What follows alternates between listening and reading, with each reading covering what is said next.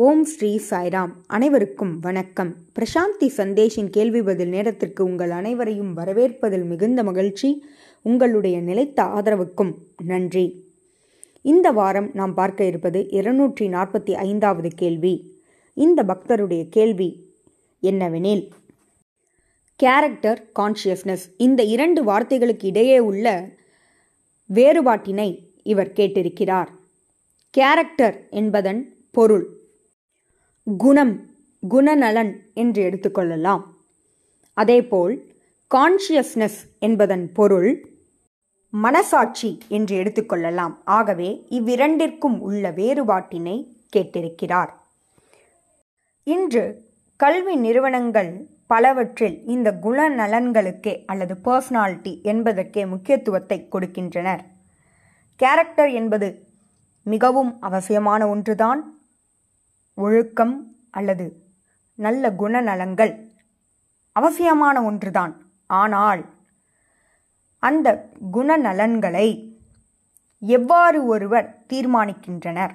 ஒரு சமயத்தில் சில குணங்கள் கொடுக்கப்பட்டிருக்கின்றன. அந்த குணங்கள் ஒருவரிடம் இருந்தால் அவர் நல்ல ஒழுக்கமுடையவர் எ மேன் ஆஃப் கேரக்டர் அந்த சமயத்தில் குறிப்பிடப்பட்ட குணநலன்கள் அவரிடம் இல்லையெனில் அவர் ஒழுக்கமற்றவர்.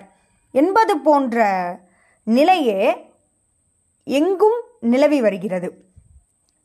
ஒரு சமூகத்தில் சில குணநலன்களை அவர்கள் பாரம்பரியமாக பின்பற்றி வருகின்றனர். அந்த குணநலன்கள் ஒருவரிடம் இருந்தால் அவர் எ மேன் ஆஃப் கேரக்டர் என்று அழைக்கப்படுகிறார். இல்லையெனில் அவர் குணநலன் அற்றவர்.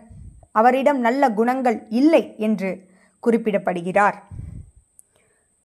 நம்முடைய ஒவ்வொரு செயலும் யாரோ ஒருவர் அல்லது ஏதோ ஒரு சமூகம் ஏதோ ஒரு சமயம் குறிப்பிட்ட வண்ணம் நாம் அவ்வாறு அமைத்துக்கொள்வது என்பது உகந்ததா என்று கேட்டால் நிச்சயம் இல்லை.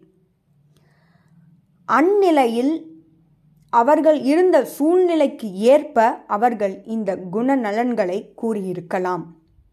அதே குணநலன்களை இப்பொழுதும் பின்பற்ற வேண்டும் என்பது ஏற்புடையதல்ல. பிறகு இந்த குணநலன்களை விட எதை நாம் சார்ந்து வாழ வேண்டும்? எது நம்மை உயர்நிலை மாற்றத்திற்கு அழைத்துச் செல்லும்? என்றால் நம்முடைய மனசாட்சி. நம் இதயத்தினுள்ளே இறைவன் குடிகொண்டிருக்கிறார். அந்த இறைவனின் குரலுக்கு ஏற்ப ஒருவர் செயல்பட்டால் அவர் நிச்சயம் உயர்நிலை மாற்றம் அடைவார். குணநலன்களை சிலர் குறிப்பிட்டிருக்கின்றனர். இவ்வாறே ஒருவருடைய கேரக்டரானது இருக்க வேண்டும் என்று குறிப்பிடுகின்றனர். இவற்றை எதனோடு ஒப்பிடலாம் என்றால் நமக்கு கண்கள் இருக்கிறது. அந்த கண்களை கொண்டு நம்மால் நடக்க இயலும். அதேபோல் கதவு எங்கு இருக்கிறது என்று தெரியும். கதவுகளையும் நம்மால் தட்ட இயலும். ஆகவே இந்த குணநலன்கள் என்பது ஏற்புடையதா? அந்த சூழ்நிலைக்கு ஏற்புடையதா? என்று பார்க்க வேண்டும். கண்மூடித்தனமாக ஒன்றன் பின் செல்லக்கூடாது. அத்தகைய சூழ்நிலைக்கு அது ஏற்புடையதா? அதனுடைய அர்த்தம் மற்றொருவருக்கு அது தீங்கு விளைவிக்கிறதா? இது அனைவருக்கும் உதவிகரமானதா? அன்பு மிக்கதா? கருணை நிறைந்த செயலா? இது போன்ற கேள்விகளை நாம் எழுப்ப வேண்டும். ஆகவே தான் ஒருவர் குறிப்பிட்ட குணநலன்களை பின்பற்றுவதை விட மனசாட்சியை சார்ந்து வாழுங்கள்.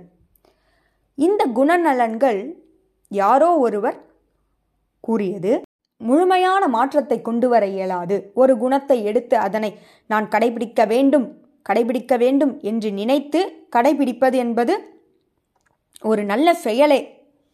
ஆனால் ஒன்றை கவனத்தில் கொள்ளுங்கள்.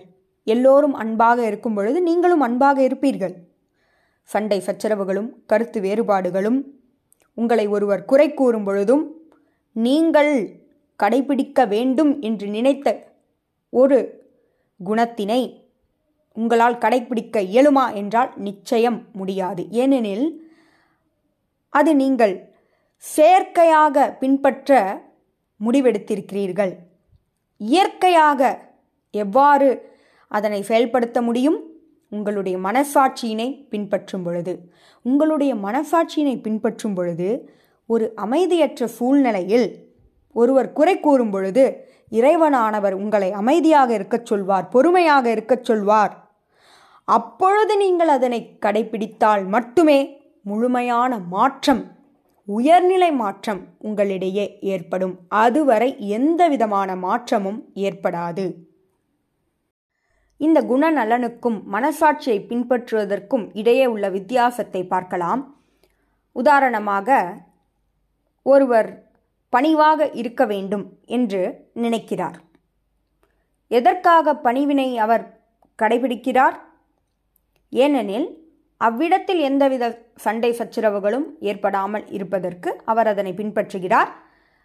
அகங்காரமானது ஒருவரிடையே மேல் எழாமல் இருக்க அவர் பணிவினை பின்பற்றுவதாக கூறுகிறார். ஆனால் உண்மையில் இதை ஆராய்ச்சி செய்து பார்த்தால் இது செயற்கையாக பின்பற்றப்படுகிறது. பின்பற்ற வேண்டுமே என்று நினைத்து பின்பற்றுகிறார்.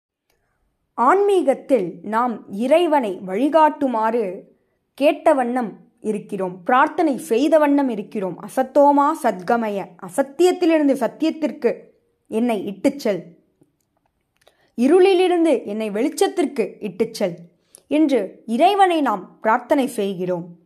அவ்வாறு பிரார்த்தனை செய்வதோடு நிறுத்தாமல் ஒவ்வொரு சூழ்நிலையிலும் இறைவனை நாடுங்கள். அவருடைய வழிகாட்டுதலை கேளுங்கள். அவர் நிச்சயம் வழிகாட்டுவார். அப்பொழுதே நீங்கள் உண்மையாக இருளிலிருந்து வெளிச்சத்திற்கு வர இயலும். அதுவே உங்களிடையே மாற்றத்தை கொண்டு வரும். ஒவ்வொருவரும் விழிப்புணர்வோடு இருத்தல் அவசியமாகும். அதனுடைய பொருள் சமயத்தில் இந்த பிரச்சனைக்கு இதுவே. இதுவே தீர்வு என்று கூறியிருக்கிறார்கள் என வைத்துக்கொள்வோம் அதே பிரச்சனை வரும்பொழுது அதே பதிலை கூறுவது என்பது செயற்கையான தன்மை. முழுமையான விழிப்புணர்வோடு இருத்தல் என்பதன் பொருள் மனசாட்சியை பின்பற்றுதல். A man of character reacts a man of consciousness response இதனுடைய அர்த்தம் என்னவெனில் குணநலன்கள் என்று கூறப்பட்ட விஷயங்களை உள்ளடக்கிய மனிதனானவன் அனைத்து பதில்களும் அவனிடம் தயாராக இருப்பதால் எந்த பிரச்சனை வந்தாலும் அந்த பதில்களை மட்டுமே அவன் கூறுவான் அதன் வழி மட்டுமே அவன் செயல்படுவான் அதனால் எந்த விதமான தீர்வும் ஏற்படாது எந்த விதமான மாற்றமும் ஏற்படாது. ஆனால் எ மேன் ஆஃப் கான்ஷியஸ்னஸ் மனசாட்சியினை பின்பற்றி வாழ்பவன் ஹீ ரெஸ்பான்ஸ் அந்த பிரச்சனைக்கு அந்த நேரத்திற்கு ஏற்றவாறு. இறைவனை சார்ந்து அவன் பதிலளிப்பான். அவ்வாறு பதிலளிப்பதால் அது நிச்சயம் சரியாகத்தான் இருக்கும்.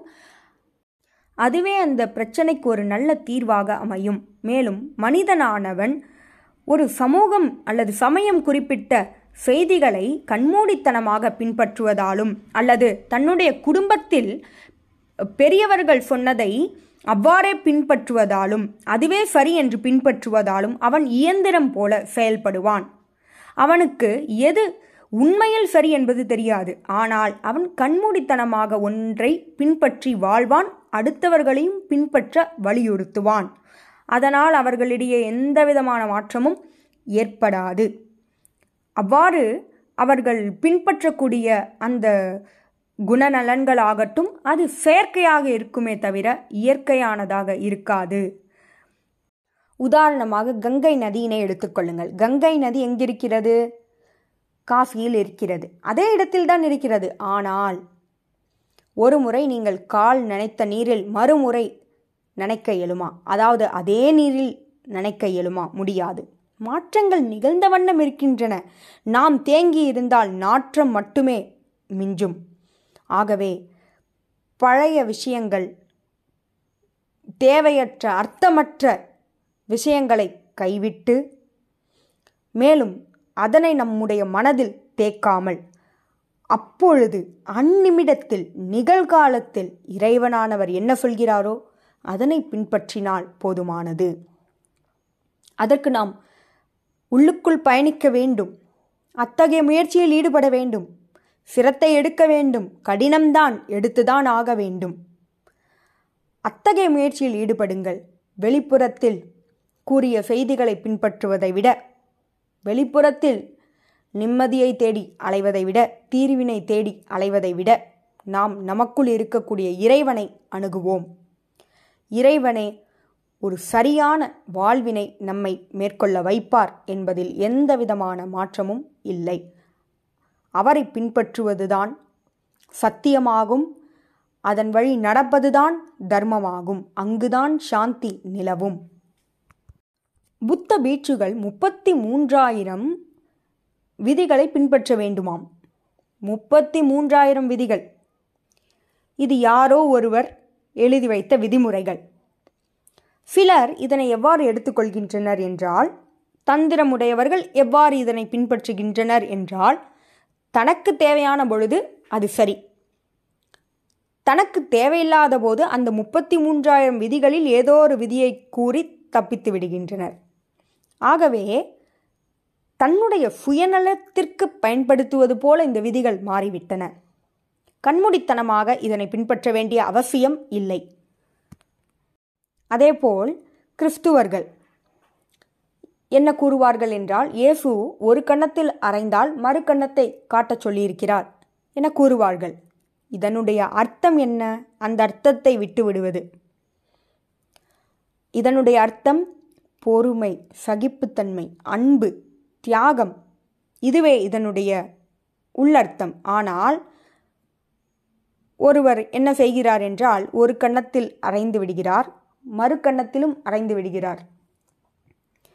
அறை வாங்கியவர் என்ன செய்தார் என்றால் தன்னுடைய கைகளை கொண்டு அவர் கன்னத்தில் அரைந்தவர் கன்னத்தில் ஒரு அறை விட்டார். நீ உண்மையான கிறிஸ்துவன் என்றால் இயேசுக்குரியதை பின்பற்றியிருக்க பின்பற்றி இருக்க வேண்டும் என்று இந்த அறை கொடுத்தவர் இரண்டு அறைகள் கொடுத்தவர் கூறினார். அதற்கு அறை வாங்கியவர் என்ன கூறினார் என்றால் இயேசு ஒரு கன்னத்தில் அறைந்தால் மறு கன்னத்தை காட்டச் சொல்லியிருக்கிறார். நீங்கள் ஒரு கன்னத்தை அறைந்தீர்கள் மறு கன்னத்தை காட்டினேன். மறு கன்னத்தை அறைந்த பொழுது என்னிடம் வேறு கன்னம் இல்லை. அதனால் உன்னுடைய கன்னத்தில் அந்த அறையினை கொடுத்தேன் என்று சாதுரியமாக பதில் கூறினார். ஆகவே இறைவனானவர் எதை கூறினார்? எதை பின்பற்ற சொல்கிறாரோ அதை விட்டு விடுவது. மேலோட்டமாக செய்தியை எடுத்துக்கொண்டு செயல்படுவது. ஆழமாக சென்று அதை சிந்திப்பதில்லை. அதேபோல் ஒரு முறை இயேசு கிறிஸ்து என்ன கூறினார் என்றால் சீடர்களிடம் ஏழு முறை ஒருவரை மன்னித்து விடுங்கள் என்று கூறினார். பிறகு யோசித்துவிட்டு எழுபத்தி ஏழு முறை மன்னித்து விடுங்கள் என்று கூறினார். அதற்கு அந்த சீடன் என்ன பதில் கூறினார் என்றால் எழுபத்தி ஏழாவது முறை முடிந்த பிறகு நான் நினைத்ததை செய்யலாம் அல்லவா? மன்னிக்கக்கூடிய குணநலனை ஒருவர் வளர்த்து கொள்ள வேண்டும் அதனை அறவே மறந்துவிட வேண்டும் அன்பினை வளர்த்து கொள்ள வேண்டும் என்பதற்காகவே இயேசு கிறிஸ்து கூறினார். அதை விட்டுவிட்டு அர்த்தமற்ற ஓர் குணநலன்களை இவர்கள் வளர்த்து கொள்கின்றனர். ஆகவே தான் இதனை தவிர்த்து மனசாட்சியை பின்பற்ற தொடங்க வேண்டும். சிலர் சமயம் என்ற பெயரில் தோளினை போர்த்து கொள்கின்றனர். நல்லவர் போன்ற தோளினை போர்த்தி கொள்கின்றனர். போலியாக அவர்கள் வாழ்கின்றனர். உள்ளொன்று வைத்து புறமொன்று நடிக்கின்றனர் பேசுகின்றனர் செயல்படுகின்றனர். இது அனைத்தையும் தவிர்த்துவிட வேண்டும். இது முழுமையாக நீக்கப்பட வேண்டிய ஒன்று. இதை தவிர்த்து நாம் என்ன செய்ய வேண்டும் என்றால் மேலோட்டமாக ஏதோ ஒன்றை பின்பற்றாமல் உண்மையிலேயே உங்களுக்கு மாற்றம் ஏற்பட வேண்டும் என்றால் உங்களுடைய மையத்தை நம்புங்கள். உங்களுடைய மையமாக இருக்கக்கூடிய இறைவனை நம்புங்கள். அப்பொழுதே உயர்நிலை மாற்றமானது உங்களிடையே ஏற்படும். மனசாட்சியின் வழியே செயல்படுங்கள். ஒரு செயல் நடந்தவுடன் உடனடியாக செய்வது ரியாக்ஷன் ஆனால் சிந்தித்து அதற்கான முறையில் ஒரு தீர்வினை கொடுப்பதோ அல்லது பதிலினை கொடுப்பதோ அதுவே ரெஸ்பான்ஸ் அங்கே இறைவன் இருக்கிறார். உடனடியாக சொல்லக்கூடிய வார்த்தைகளிலோ அல்லது செயல்களிலோ இறைவனானவர் இல்லை. நம்முடைய மனம் அதற்கு பதிலளிக்கிறது. தந்திரமாக பதிலளிக்கிறது. குறை கூறுகிறார் என்றால் நாமும் ஒரு குறையை கூறுகிறோம். இது மனம் செயல்படுகிறது. அந்த குறை கூறும் பொழுது பொறுமையை கடைபிடிக்கச் சொல்வது இறைவன். பொறுமையை கடைபிடிக்கச் சொல்வது நம்முடைய மனசாட்சி. இதனை நாம் புரிந்து கொள்ள வேண்டும். ஆகவே மனிதனானவன் அவனுடைய ஆத்மாவினை சார்ந்து இருக்க வேண்டும். முழு விழிப்புணர்வோடு அவன் செயல்பட வேண்டும் என்பதனை கேட்டுக்கொண்டு பல கேள்விகளோடு பதில்களோடு உங்களை அடுத்த வாரம் சந்திக்கிறேன். ஜெய் சாய்ராம்.